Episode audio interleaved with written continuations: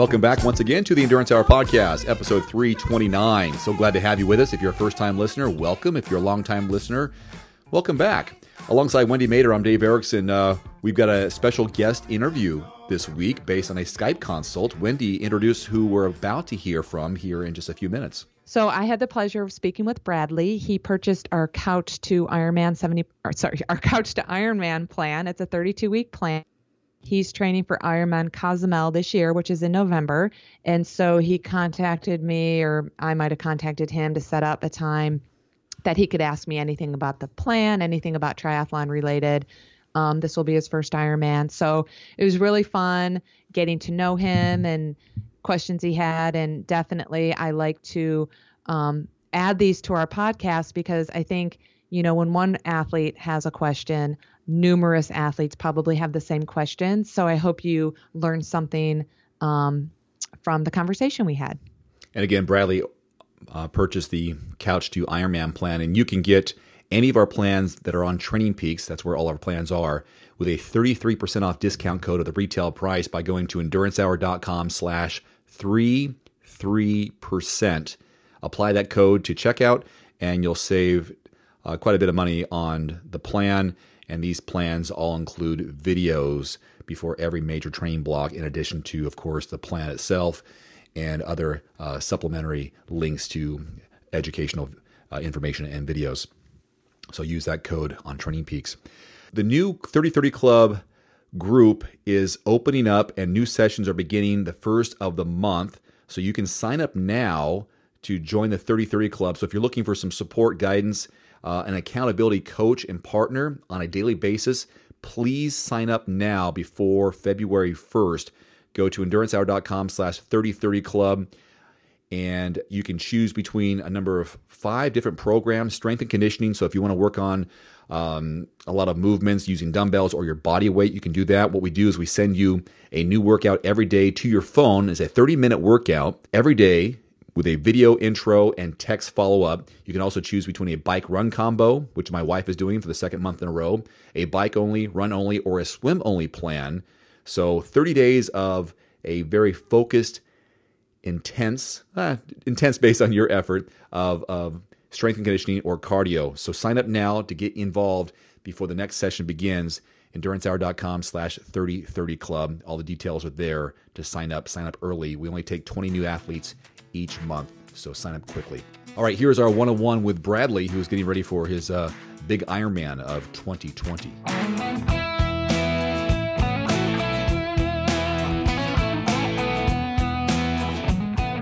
I, I guess the biggest uh, interest points for me are mindset and nutrition.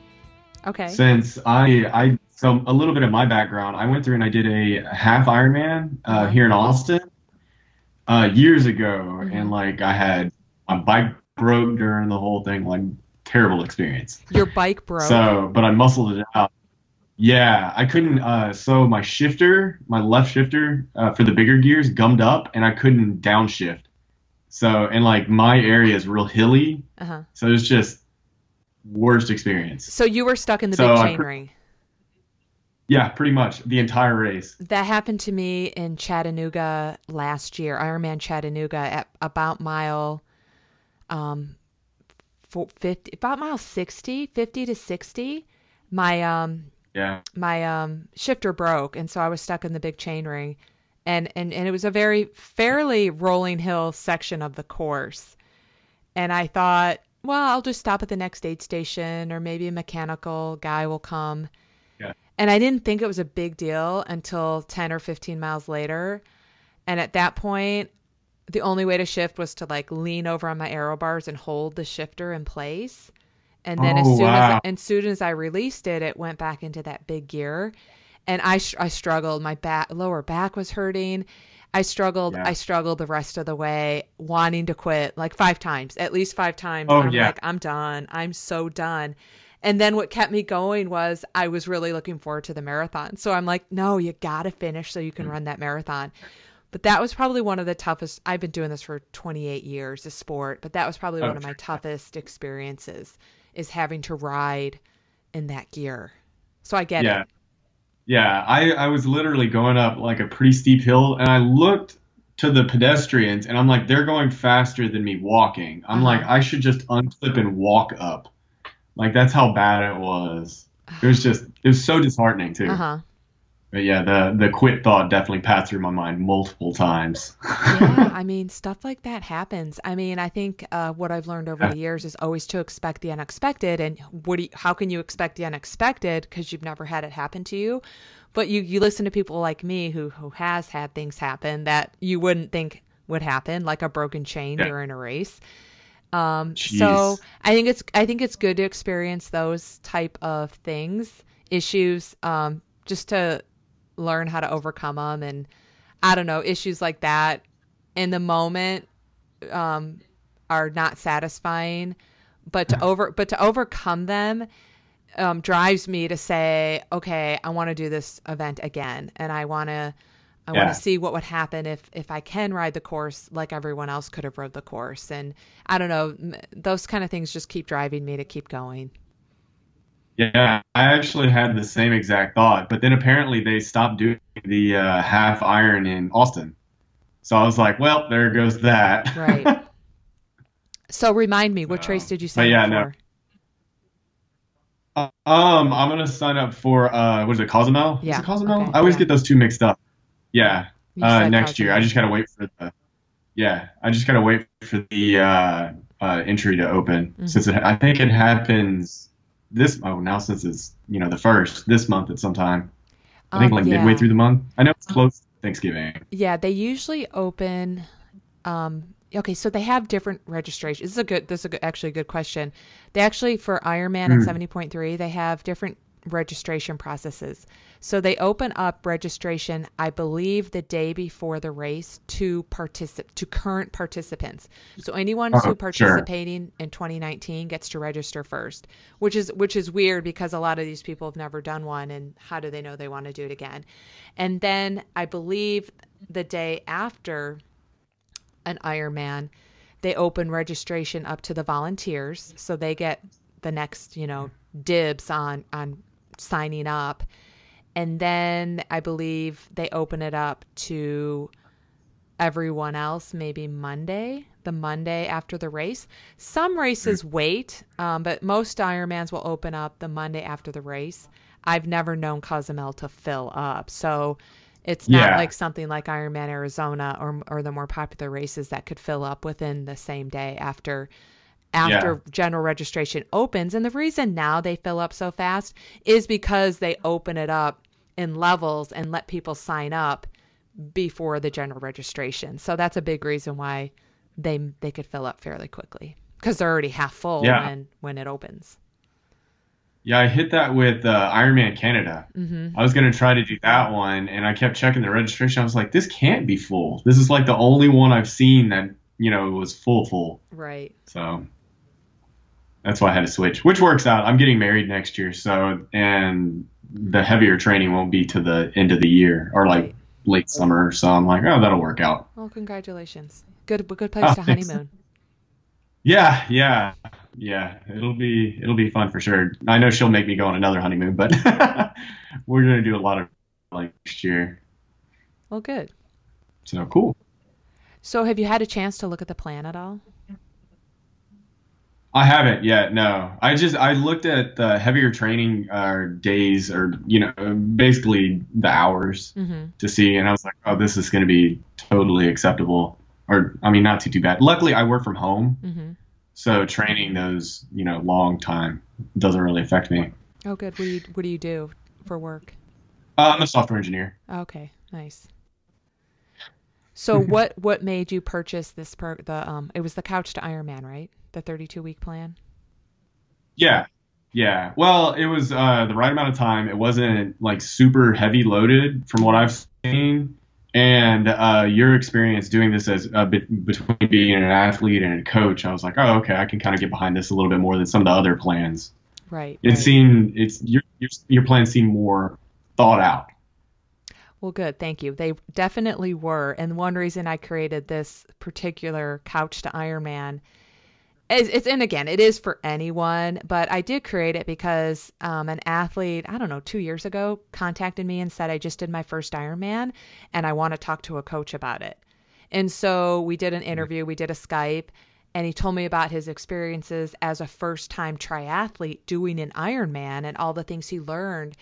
And it was like, bam, a light bulb went on. And I'm like, there's a lot of people out there like you who have no experience in the in the multi-sport who want to do an Ironman. So let's create something based on, you know, my experiences, my years of coaching and package something up for that that fairly new athlete who doesn't have much experience. So um, I hope it works mm-hmm. out well for you. Yeah, I, I'm sure it will. I, I've had I got one season under my belt, so that's that's not too too bad. Before I was like, no, nope, you know, the bike the bike breaking really did it to me. yeah. Oh, I oh I understand.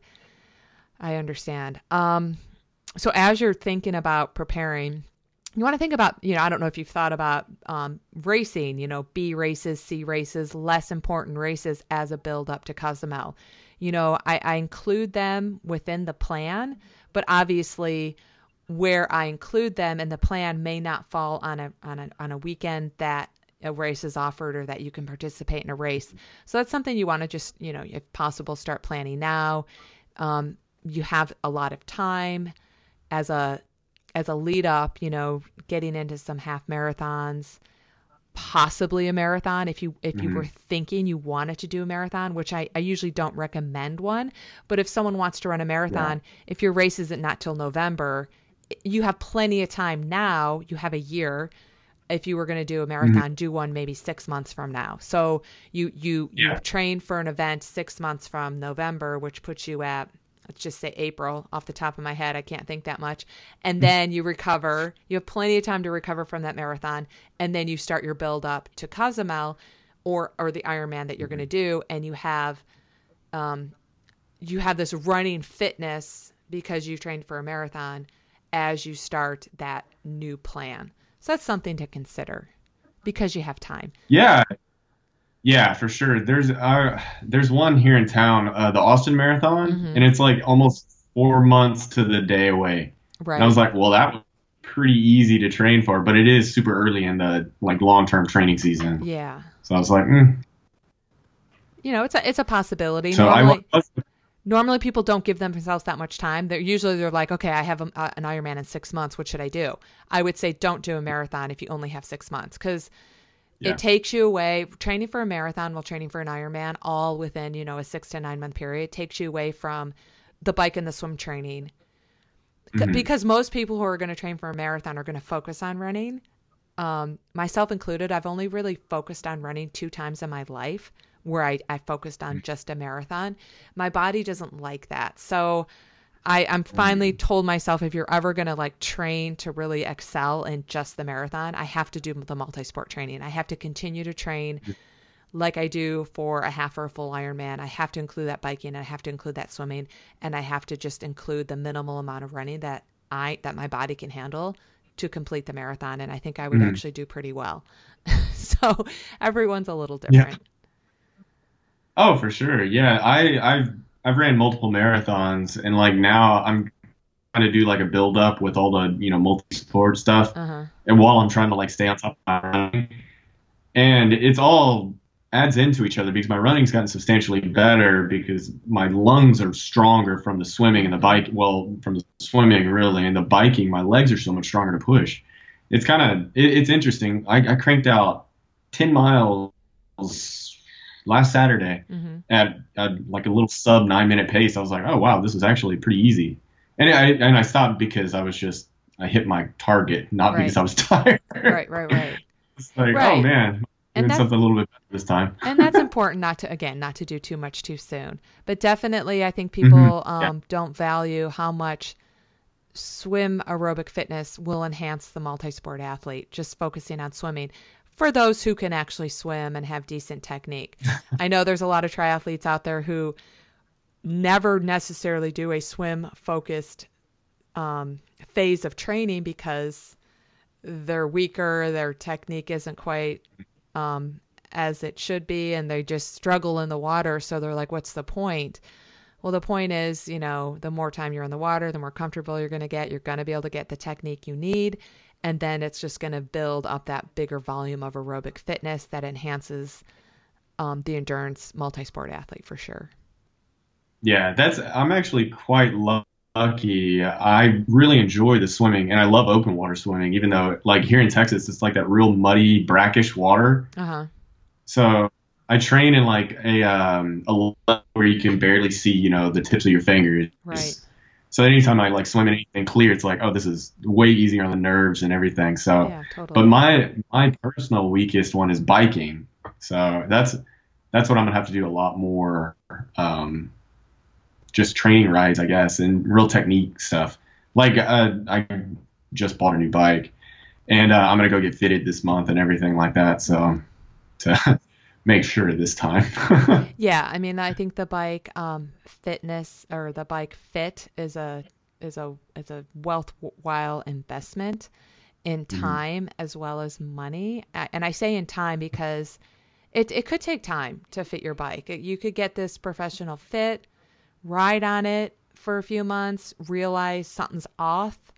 Maybe you have a leg length discrepancy that you didn't know you had when you first got the fit. So you're going to have to maybe re-dial it in, get some shims in your cleats, something to, to balance out that leg length discrepancy. This is something that happened to me. That's why I'm talking about it. Oh, and, um, and you know, maybe you find another financial investment to find another bike fitter. Like maybe you go to a bike fitter that you trust and knows what he's doing, but for some reason it's not working out for you. Maybe you're going to have to find someone else. It's definitely something that's worthwhile to take the time and the money to get dialed in properly, and it just takes time. I'm someone who I I rode for 16 years on a road bike. I raced on my road bike. It fit me. Um, I was dialed in. I put some aero bars on it. So when I got my first tri bike, it took me one, two, three, four, f- four different triathlon frames and multiple numerous fits to finally feel like I have a tri bike that works for me. Um, because I'm still a fan of my road bike and I, I still ride my what is it 10 it's 11 years old. I still ride my 11 year old road bike because it just works for me. And I, I pull out the tri bike when i'm in the race like build race preparation. When i'm like okay i'm ready to race. I should ride my tri bike a few weeks before i actually um, do my event Mhm. so that's my Nice. Yeah, that's- bike.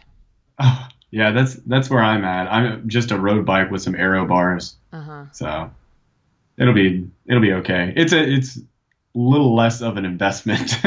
yeah so it's like if I keep doing the sport longer, then sure, you know, for the tri bike, those things are so expensive.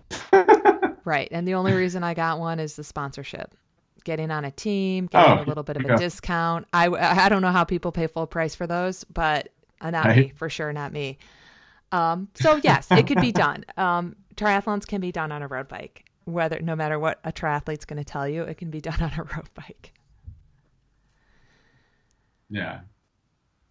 So, how's your swimming? So, um, oh, it's fine. I mean, like, I guess to put it in perspective, I can usually crank out about a 1600 in like 31 minutes. hmm Oh, good. So not too too bad. Mm-mm. Yeah. So I mean, I really concentrated on. Well, I, I, I'm kind of a nerd when it comes to like watching videos and techniques and stuff like that. So I really had to, and plus I uh, busted both my shoulders like weightlifting Mhm. like years ago, so I have lingering like issues with that. So I had to go to like a physical therapist and like learn how to like swim accordingly. So it's like I won't, you know, rub my shoulder wrong or whatever the proper, you know, term is. So it, it's it's not too bad, but I think it, I can definitely improve just by you know being more in the water.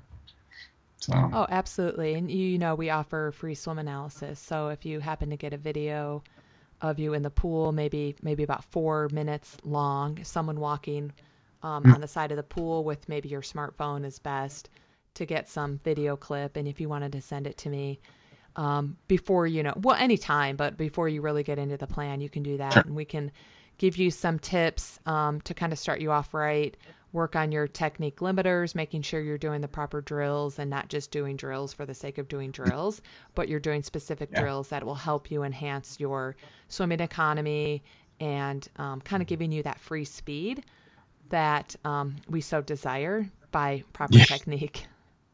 Yeah. Yeah, the gliding is always nice. Yeah. yeah, that's awesome. And same with running. If you had someone filming you on the treadmill, treadmill's best because Mhm. you're stationary, you're not running away from the camera. Some people send me videos, they're running away from the camera and I can't see much. Um, or they're running across the camera. If they keep running across the camera that, in slow motion, that might work. But treadmill's best. I can get a side view, front view, back view. I can analyze your um, your run cadence, your foot strike, your your posture. Those are the 3 Mhm. main things I'm looking at. Again, just to make sure you're starting off on the right track, um, especially if you ever start to feel an, a niggle, a, an injury, something's tight, the hip, the knee. Um, is you, the hip, knees, calves are usually the things that could be prevented, injury prevention through proper running form. That's where it starts. Yeah. Oh, for sure. I'm actually quite fortunate too. My fiance is a physical therapist. oh yeah, you had mentioned that. Good. Yeah, so she helps with a lot of the biomechanics stuff too. Oh, that's awesome. So, yeah, yeah, super lucky. um, uh, my question is, how do you, um, like with mindset and stuff, stay motivated after all these like long like training seasons and stuff like that? Because I mean, we all have to be a little bit special with all these like endurance training. Yeah, um, I, I think I've been. I think the mental side of training for me, I think that's one of my strengths. Um, I coach a team in Istanbul, Turkey, and those athletes call me the mental band aid. I like that term. um, my mental strength just comes from my years of being a um, age group swimmer, collegiate swimmer, entering the sport of triathlon. um, having maybe I, I told someone this the other day. I don't think I've ever been burned out, but now that I'm thinking back into my my high school swimming days, I think I did hit a area a stage of burnout uh, my sophomore year. I wasn't performing well at all, and my coach made me take three months off and join the track team. And so that kind of started my running was that forced um, break from swimming and having to be a runner and then all of a sudden all these injuries started to happen because my heart and lungs were always in shape but my musculature for running was not but I'm glad I had those experiences. So when I started triathlon after my freshman year in college, I had that running background already. But I think having that strong why, it's always about the why. It always comes back to your why. The reason you're doing it um, has to be stronger than, or your desire to do it, whatever reason, desire, your why has to be stronger than your desire not to do it. So when you're having those moments of, uh, turning the alarm off, turning the alarm on snooze, not wanting to get up, not wanting to get the workout done in the morning because that's the only chance you have, or or or taking a lunch break because that's the only chance you have to work out, or in the evening when you get off work. Um, always, I mean, there are going to be times where you are just going to skip it and say it's just not happening today. Um, I always like to use a 10 minute rule. Like if you don't feel like doing a workout, just start, give yourself 10 minutes. And if you still don't want to do it, stop. There's no sense in pushing through something that you're not mentally or physically into because that could lead to injury or burnout. But when you're having those moments, just remember the reason you're doing it. You know, um, it's not a big deal to skip a workout here and there. I like to recommend, you know, try to always get at least 80% of your weekly plan training in. Try to hit that 80% or higher number. But I always follow like that 80 20 rule for anything eat 80% healthy, 20% unhealthy, you know, that kind of thing. Um, but the why the why it always comes back to the why people ask me that all the time how do you stay motivated and you know my my why right now i am still competitive with myself more than anything but it is definitely for my mental and physical well-being.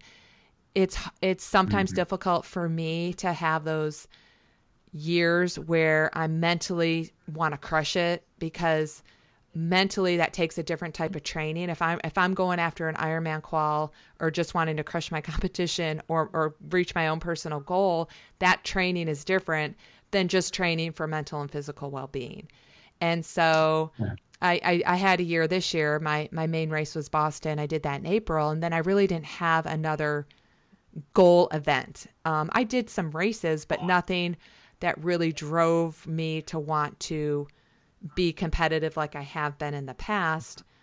And because of it, um, now I'm getting that competitive. You know, I, I miss the bike fitness I had last year. I miss, um, I really, again, I just miss my bike fitness because I put kind of biking fitness on hold while I focused on running. So it's good to have, you know, I have different years. Some years I spoke, focus on sprints, some years I focus on Ironman, some years I focus on running, some years I focus on cycling or, or seasons or months. Um, I think that's why I can keep doing this 28 years later, is because I know I like the physical activity more than anything for mm-hmm. mental and physical well being. But I also know what it's like to be competitive because I was a competitive athlete my whole life as a swimmer. So yeah, focus on your why. Hmm, awesome. Yeah. Long, long, long story. yeah, no, that's great. What else? I think you said nutritional questions. Yeah, yeah, that's always a big grab bag of like because it's like so I did like strict uh not paleo, um ketogenic for a while while I was I because I trans I I went from doing all this endurance stuff to uh-huh. just hardcore weightlifting. And now I'm kind of circling back because right. I I I was literally running with my uh, workout buddy uh-huh. and he beat me and I'm like you're not a runner and yet you're outrunning me. I'm like, uh oh, okay. Yeah. So that's and with this endurance stuff, I've been like playing around with my diet, eating more carbs before like long runs and mm-hmm. stuff, and it it for me personally, it's been making a huge difference. So and I, I find that when you're actually concentrating a little bit, well, concentrating on nutrition, it stops, you know, cramping, you have more energy and stuff yeah, like that. Sure. And I, am just curious on like somebody that's been doing it for, you know, so long, how how you would structure yours in, you know, round sense because nutrition is all hyper personal. Yeah, nutrition is definitely hyper personal. Um, I've always been a carb fan. Um, mm. but you know, when I started, I was a processed carb fan. You know, the the the sugary products, the white flour products, you know, like pasta, white rice, stuff like that. Because when I started, who who knew? You know, there was really nothing out there. There wasn't coaching available. There wasn't all there wasn't internet, you know, there wasn't this stuff that could be overwhelming. Um, social media, you're in different Facebook groups, you're getting all this knowledge. No, maybe not knowledge. You're getting all this information from people based on maybe their experience, maybe their education, maybe none of the above. Maybe they're just like to talk and throw it out there. So, when it comes to nutrition, I've always been a carb person. I eat plant based vegan now. I've been doing that probably pretty solid for seven years. And I've experienced, but the first time I experimented with it was in 2008 and it worked for me. And then I actually went the opposite and I, I read the paleo diet for athletes. So I decided after 20 years of being a non meat eater vegetarian, um, mm-hmm. I started a red meat in my diet and I was obsessed for about six months. I don't know why. It was just some thing I had to like go through. And then all of a sudden, I'm like, why am I eating meat again? Like, this doesn't make sense to me. I don't feel better. I'm gaining, I'm actually gaining weight. Um, I don't like this feeling. I'm just going to cut meat out. So when I cut the red meat out, I started cutting out all animal products. And it took me a good year to really fully cut out all the animal products and out of sight, out of mind, just don't buy it. And mm-hmm. so being vegan just works for me, but that's definitely higher on the carbohydrate end. But it's mm-hmm. clean. It's clean to me. I'm not eat. I'll eat brown rice. I'll eat whole wheat pasta, whole wheat bread. I'll, I'll choose the the healthy grains over the white flour products. I love fruits and vegetables, so it's not hard for me to get in plenty of fruits and vegetables. And if I have a treat, you know, I'm going to go have a vegan cookie or make my own vegan muffins or something like that. So it's not like I don't eat any processed sugary foods. It's just, it comes from different sources, you know, maple syrup versus white sugar. So mm. I've always been a fan of endurance athletes fueling with carbohydrates because um, it works for mm. me. But out of all the, you know, registered dietitians I'm familiar with that I've had on the podcast, mainly that I know from Colorado because I lived there for so long, we have the same philosophy. And all the um, gurus that I know online have the same philosophy of the higher carbohydrate diet. And I think mm-hmm. that people people who fear carbohydrates maybe are ones who tend to be have trigger foods. Like if they eat something sweet, they can't stop. So they think all carbohydrates are bad. Well, there's there's good ones and bad ones. You know, if you want to say the word good and bad. But definitely definitely um I like to recommend you have your day-to-day nutrition dialed in, whatever you're eating without the training. And then as you mm-hmm. add certain volume or certain intensity of training into your day, well then you might start supplementing with an energy drink or a gel or an energy bar of some sort. That's something that you mm-hmm. like to eat before, during, and after, but don't use those energy products as your main meals of the day. You know, try to keep the energy mm. products around the pre, during, and after training, and then try to do, you know, whole grains, lean proteins, fruits and mm. veggies as your meals. Okay, awesome. Yeah, that's that's pretty much what I was kind of feeling myself because it's with those goos and gels and stuff. I always try to shy away from it as much as I can mm-hmm. because I always feel like eating. Well, plus I just slurping down a goo pack always almost makes me gag. Uh-huh. so it's like I like you know whole food always better than you know something that makes me gag. right. Exactly. Exactly. So when it comes to like energy gels I still do them. I'm a vanilla person. My mm. first energy gel was goo product at mile two of my first marathon, first Ironman in Kona, 1997. I never had a gel before in my life. That was my first time I had it. It worked for me. It was vanilla. It tasted like vanilla frosting. I I enjoyed it hmm. relatively. And so I, I was a goo, vanilla bean goo fan for years um, after that. And then I discovered Power Bar products. I don't know, for some reason, Power Bar products worked for me. They're a little bit more processed um, than most energy mm. products, but processed food gave me the energy I needed. So um, I, I used Power Bar for a while. But over the years, because I have the experience, I've changed what I've used. Some years I go with liquid nutrition. Some years I go with solid nutrition. Some years I go with gels. It just really depends on where I'm at and what I'm craving at the time. Some years I, I use real food and not of the, not energy products. So I always recommend, you mm-hmm. know, if you're looking for what's going to work with you, I would start looking at what's going to be offered on your race course and start mm-hmm. experimenting with that see if it you see if you can tolerate it. You have a long time to, you know you don't need to really work on that until about three or four months out from your race. But that's where you start because if you can use the product on the course then you don't really have to carry much on your body or on your bike. And i'm a minimalist. I always rely what's on the course. But at the same time i don't train with what's on the course. I, like i like mm. gatorade when i race. I won't use gatorade until i race but i know it works for me um, the product I use right now is Tailwind. I just discovered that about a year and a half ago.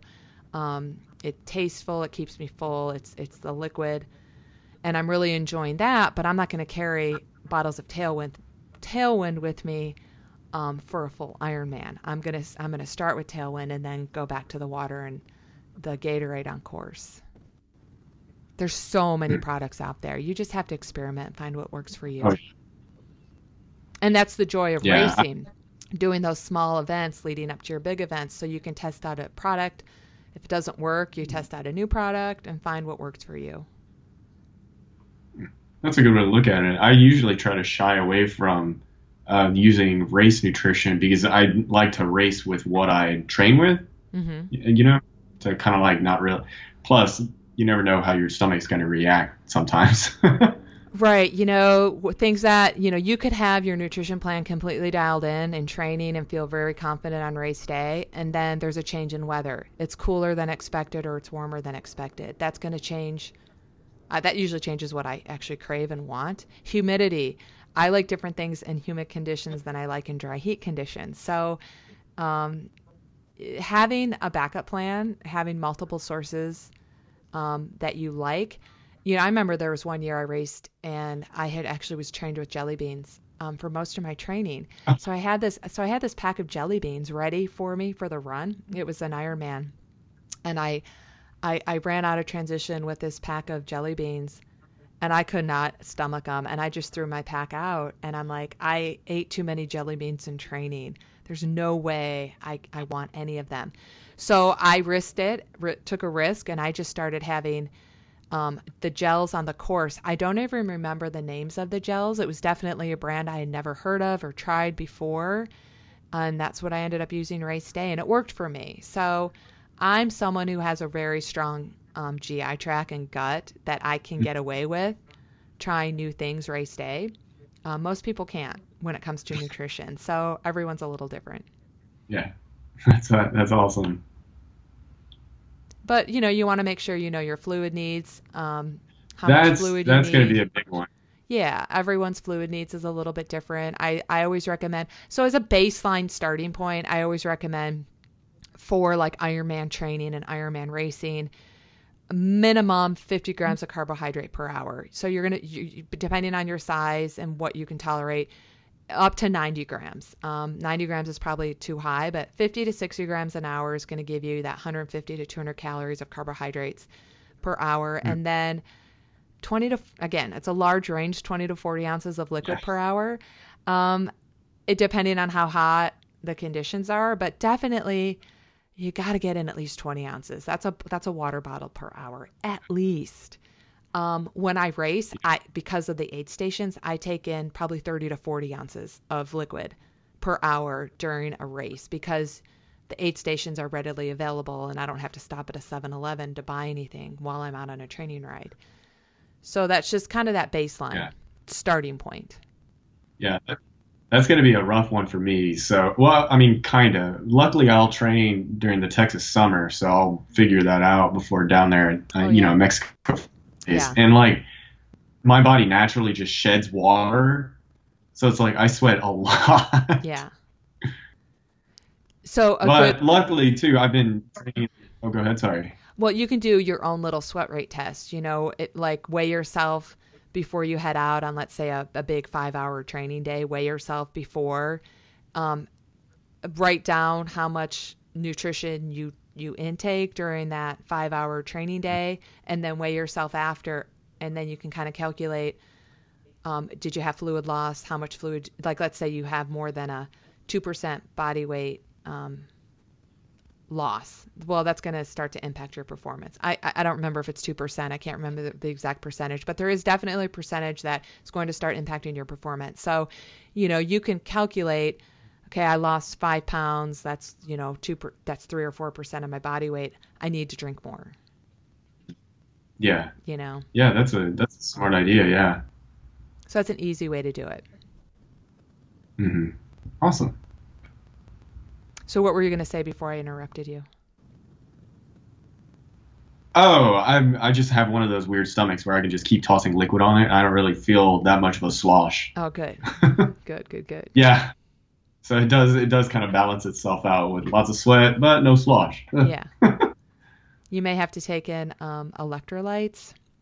Yeah. I don't. I actually had a sweat rate test done in 2007 I probably have changed since then, but I found out I just don't have a lot of sweat. No, I don't have a lot of sodium in my sweat.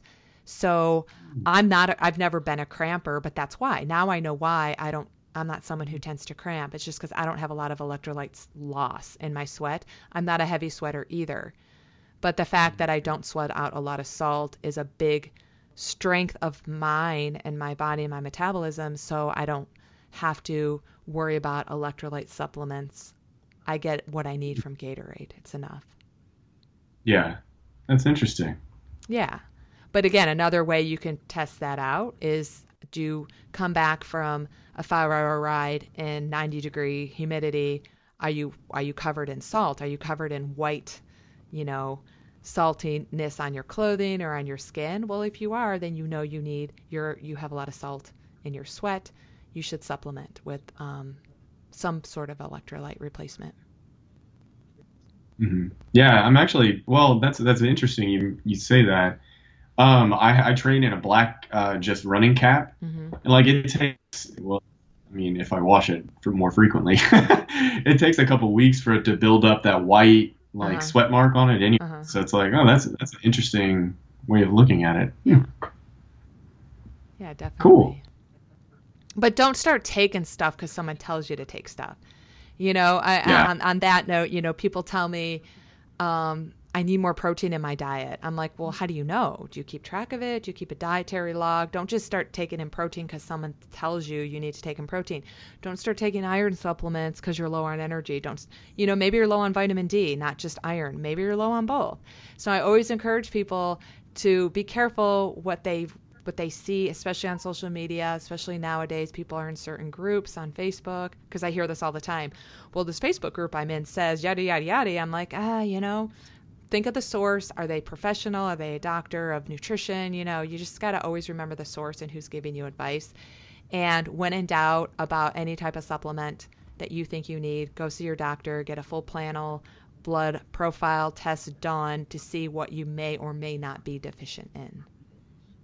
Yeah, yeah, that's always good advice. Yeah, it's, it's always good, I think, for anyone to just do that, whether they think they need it or not. Just start your training year with a blood test. So if you see any, any if you're if you experience any, especially fatigue state, um, you have this baseline of, especially iron, B12, vitamin D, comes to mind. You have that baseline, so you know what's happened over the course of the summer or your training phase to see if there's any changes. Yeah. Yeah, that is a good idea. I should definitely get that done. Yeah. Pretty soon. Good. Yeah, I'm a big numbers and metrics guy, so it's like that that's right up my alley. Yeah. good. I just heard someone say that. Someone said that to me this morning. I'm a numbers person. I'm like, good. You're gonna like learning how to use your heart rate monitor and your Garmin. Oh yeah, that's exactly right. I have I just uh well I had to upgrade. I had a Suunto like years ago whenever I was training, and then I got it out. I was like, I think they're a little bit more advanced than this. Yeah. so I just upgraded to what is it, the Fenix Six, the Garmin one. Uh huh. So it's been interesting watching the heart rate data and then figuring out my exertion based on that, and like where I can really keep a good sweet spot Yeah. uh, for running specifically. yeah. That's it's been pretty neat. That's awesome. I like to Yeah. encourage people to use the technology, heart rate data, other data, to, to get to know their body and really um, tune into your rate of perceived effort. Because ultimately, especially for an Ironman, you gotta you gotta really rely on your rate of perceived effort. I think, as well as power. I think when you ride with power, it's gonna help you in an Ironman keep your power in a safe zone that you don't blow up because that's to impact your marathon. But then, by the bottom line, when you get to a marathon of an Ironman, um, your heart rate's to be elevated because of fatigue or dehydration or or or you know just other factors that you don't want that heart rate number especially during a marathon to make or break your race. If you're feeling like I know I know I'm at an RPE of 3 to 5. I know I'm in a very low zone even though my heart rate's elevated, don't like slow down. Just keep going with it while monitoring things. You know, I think some people are like, my heart rate got, I hear this, I, my heart rate got so high on the hill, I walked. And I'm like, did you walk because your, your legs are tired?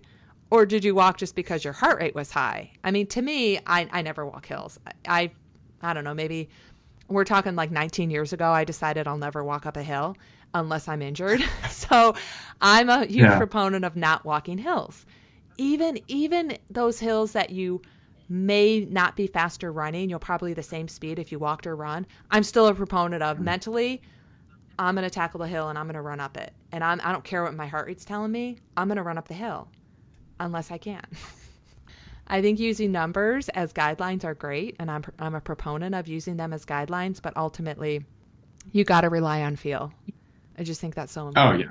And keep a training log. We haven't talked about a training log, but even though you have a training plan and you're self coached with the training plan, you should keep your own personal training log for yourself, like with subjective details. You know, t- record your sleep, record, you know, generally your nutrition, um, how you're feeling, your stress level, because ultimately you can look back on your training log and learn from it and say, you know, kind of understand more about what's working, what's not working. So then you can take the training plan, revise it a little bit with a new fitness level, new training zones, um, pace, heart rate, power, whatever you're going to use, and then you can repeat it and use it again. Yeah, I've been uh, recently. Well, I said not recently, but uh, it's been interesting watching uh, the sleep habits with uh, the perceived effort. hmm Uh, so it's like if I get more sleep, or usually around like a seven and a half hour sleep schedule, Yeah. it's I can usually wake up and pull you know an hour and a half workout in the morning, and then go lift in the evening, Yeah. and usually not really hit that dip. But if it's anything less or more, then it's like all wonky. That's good observation. That's really important to know. Sleep, uh, sleep is the best recovery. Um, it's free. You can get sleep. You can monitor your sleep. You can control your sleep to some to extent. Sometimes you can't, but I, I still believe for the most part you can control how much sleep you're getting, and that's just only going to impact your recovery. The more you recovered you are, the better you're going to build fitness because you build your fitness um, in that repair phase. In that recovery phase is where you're going to make the fitness gains, not just the training. You need to recover from the training. Stress plus rest equals growth. Yeah, I guess off the top of my head, it's like, so you're a coach. How does that? And I, I mean, I purchased the self-guided one or whatever. Mm-hmm. So how would that be? Well, how would a coach like augment that? So, or or is coaching just you know you don't use that plan and you use the coach because it's more personalized? Or right. So I'm just I'm new to that like right. So you know, the coaching. Well, I've done I've been an athlete in the past, so this right. is new. so my main my main thing is um, a training plan, like a, like a 32 week plan or a 16 week plan. Any training plan that you're going to purchase and you're going to get the whole thing all at once. That's a guide for the self coached athlete, meaning you mm have this plan. We provide in our in our particular plans, we provide videos, blogs that we wrote, articles, and, and educational material within the plan to, to keep you on track and and and the nutrition stuff I've talked about. I have a podcast in the plan with um, a registered dietitian that gives the same advice oh. as I do. That's why I give the advice because I trust her, and it works for me. So, um, you're taking the plan and you're deciding how to manipulate it. You know, mm-hmm. maybe the plan I think has Mondays off. Well, maybe Mondays off doesn't work in your schedule. Maybe Wednesdays off does. Maybe Fridays off does. And, and so you're making that choice to say, this is the plan, but I have to restructure some things to, to make it fit my life. And, mm. you know, you're making the choices and the decisions. Well, I'm going on a two week vacation, or I was sick for two weeks, or something happened. What do I do? I missed two weeks. You I'm saying you have to decide what you're going to do, but a lot of people actually who purchase our plans will email me and say, "Hey, what do you recommend? I had an injury. I was off for a month. How do I ease my way back into the plan?" Of course, I'm going to help you out, um, especially in the whole sickness. I had two weeks off. Are you are you on week four of the plan and you had two weeks off, or are you on week 24 of the plan and had two weeks off? My advice for you is going to be a little bit different depending on where you are in the in the plan in the season. But you're making those behind the scene choices. Now, whether now a coach um, is going to build a plan tailored towards your goals, time available to train, and experience. And so usually what I do is I I develop a plan like every two weeks, you know, based on athlete feedback, based on what's going on in the athlete's life, based on what they're able to accomplish and not accomplish. Um, if they tell me they're going out of town in a month, well, I'm going to develop a plan knowing ahead of time they're going to be out of town in a month for a week. That's going to be their rest week. They can only run or they can only swim or they can only bike. So let's pile on a little bit more biking or running because they can only swim at that during that time. So we're we're tailoring it, structuring it towards the athlete. It's very athlete centric, meaning we work together, the athlete and myself as a coach, to create the plan that's best going to fit you around your life schedule. And the accountability. We, we you are attached to my Training Peaks account. You're logging, um, you're logging the subjective feedback, the data. I'm analyzing the data. I'm answering your questions. I'm following up with you you know, like, hey, I noticed you haven't logged anything in a week. What's going on? Is everything okay? Did you just forget? Or something going on that you just have been sick and you haven't had any desire to let me know because you're so sick, or you forgot to tell me you were out of town, or I forgot you were out of town, you know. So there's definitely more communication from um, having a personal coach. Gotcha. Does that make sense? Hmm, interesting. Yeah, yeah, it totally does. Yeah, and so, cool. you know, you can also take someone like you, you have this 16 week pl- or um, 32 week plan. If you wanted to hire myself or someone else to say, okay, I want to follow this plan, but how can I get a little bit more personalization using mm-hmm. the same plan? Well, then someone like me could say, okay, attach your Training Peaks account to mine. I can follow up with you. You know, we can just keep this 32 week plan. This is generally what you're going to be following. But if you want a little bit more coaching involved, I would follow up with you and in that way and, and kind of just it becomes more of an accountability coach to say i'm mm-hmm. not necessarily rewriting the structure of the plan maybe just changing some things around for you but i'm i'm your accountability partner where i'm saying you know why did you do this instead of this or hey why didn't you get this done today is it too much did you just not have time did you oversleep did you overeat you know i'm it's the questions i ask a lot of questions so does that make sense yeah, yeah, that totally makes sense. Yeah. That's cool. Yeah. You know, I have some people who follow one of our plans who aren't ready for personalized coaching, but we'll do more one on one coachings through the Skype. You know, we'll set up a mm-hmm. phone call every month to say, okay, you're following the plan that you purchased, but let's review each month. Let's review what you've done and haven't done, answer your questions, provide the educational component to it. Hmm, interesting. Yeah.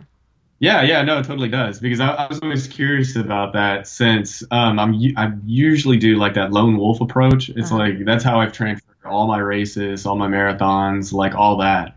Just like oh, I have this program, and I usually do like even if I'm tired, it's like I'll just go out there and crank it out. But it's like oh, always following to the T. So it's it's interesting to like see that there's actually you know coaches like yourself out there to help with you know knowledge, accountability, and that kind of stuff. Yeah, yeah. I mean, I think that's the main thing about so. people hire coaches um, for the education and the accountability because they just don't know where to start. They don't just don't know what they don't know what they don't know, and they're willing to invest in it because it's a priority to them. Or they're just not getting it done. They're like, oh God, I keep purchasing all these plans, but I'm just not getting it done. Not because they don't understand it, because they don't have anyone following up. They don't have anyone along on their journey with them to, you know, follow up and make sure they're doing it. Um, no, not that I can think of. You're very clear on, you know, my questions and it's been fun. So. oh, good, good. Yeah. Well, you know, enjoy, enjoy the yeah. fall, enjoy the holiday seasons coming up.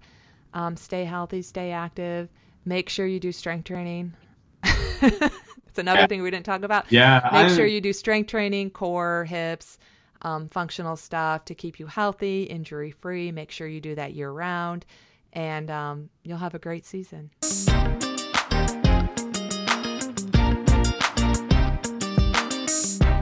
Great interview with Bradley, and good luck with your training leading up to uh, Cozumel. So, Wendy, if someone wants to have a consult with you and maybe even be showcased on the show, how do they do that? If someone purchases one of our tra- training plans on Training Peaks, they can contact me. If they leave us their email when they purchase the plan, I will also contact them. We can set up a 30 minute phone or Skype consultation. Obviously, like Bradley's, it can go longer than 30 minutes. If you're someone out there who has purchased our training plan in the past before we offered the consultations and you want to do a consultation, maybe you want to connect with me and tell me about your race and we can do like a race report one on one, what worked, what didn't work, and kind of how to progress from there. And even if you're just someone who's interested in possible coaching, you might be interested in one of our training plans but aren't really sure yet, contact me. I'd love to talk to you. And Wendy, you've got a, a big uh, weekend planned. I know you're not necessarily, well, I, I don't want to assume that you're not going to watch the Super Bowl, but I know you have an event scheduled over Super Bowl weekend. I don't even know who's in the Super Bowl. I don't know. I don't follow. I have not followed football at all this year, but I am going. I'm headed to Red Top Mountain, which is which is a local um, trail event, the Red Top Rumble. This will be my fourth year doing it since I moved to Georgia. Maybe, maybe it's my third. I think it's my fourth. And the last two years, they claim it's been the same course. The first year I did it, I nailed it. Just looking at my times actually, and I'm like, wow, I nailed it that first year. I guess naiveness can go a long way. And then the next two years, I took the wrong turn at two different areas of the course. Last year, I was leading, and towards the end, I don't know, maybe less than a half mile, less than a mile to go, probably three quarters of a mile to go.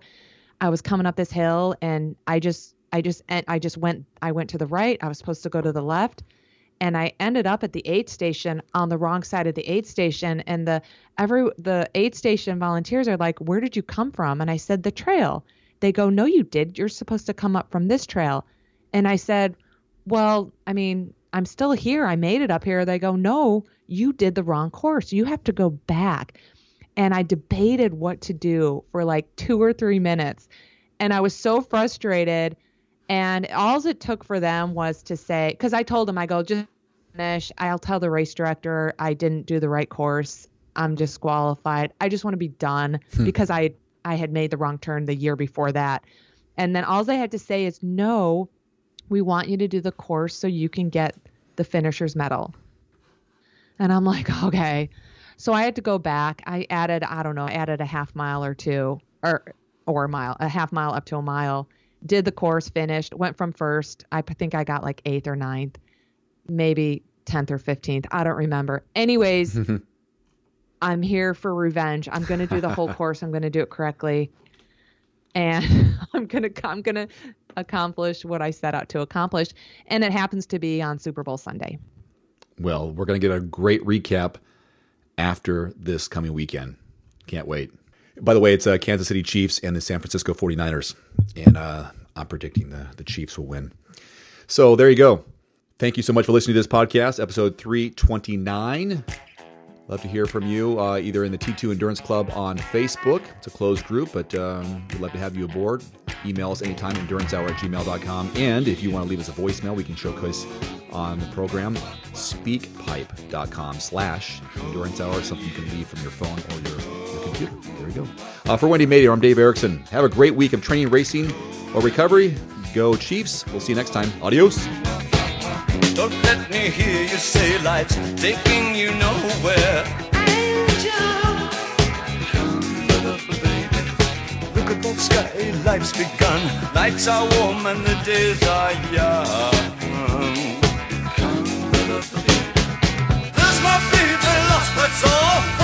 I'm begging loved you, opening doors and pulling some strings. Angel, in walk luck and you looked in time. Never looked back, walk tall, act fine.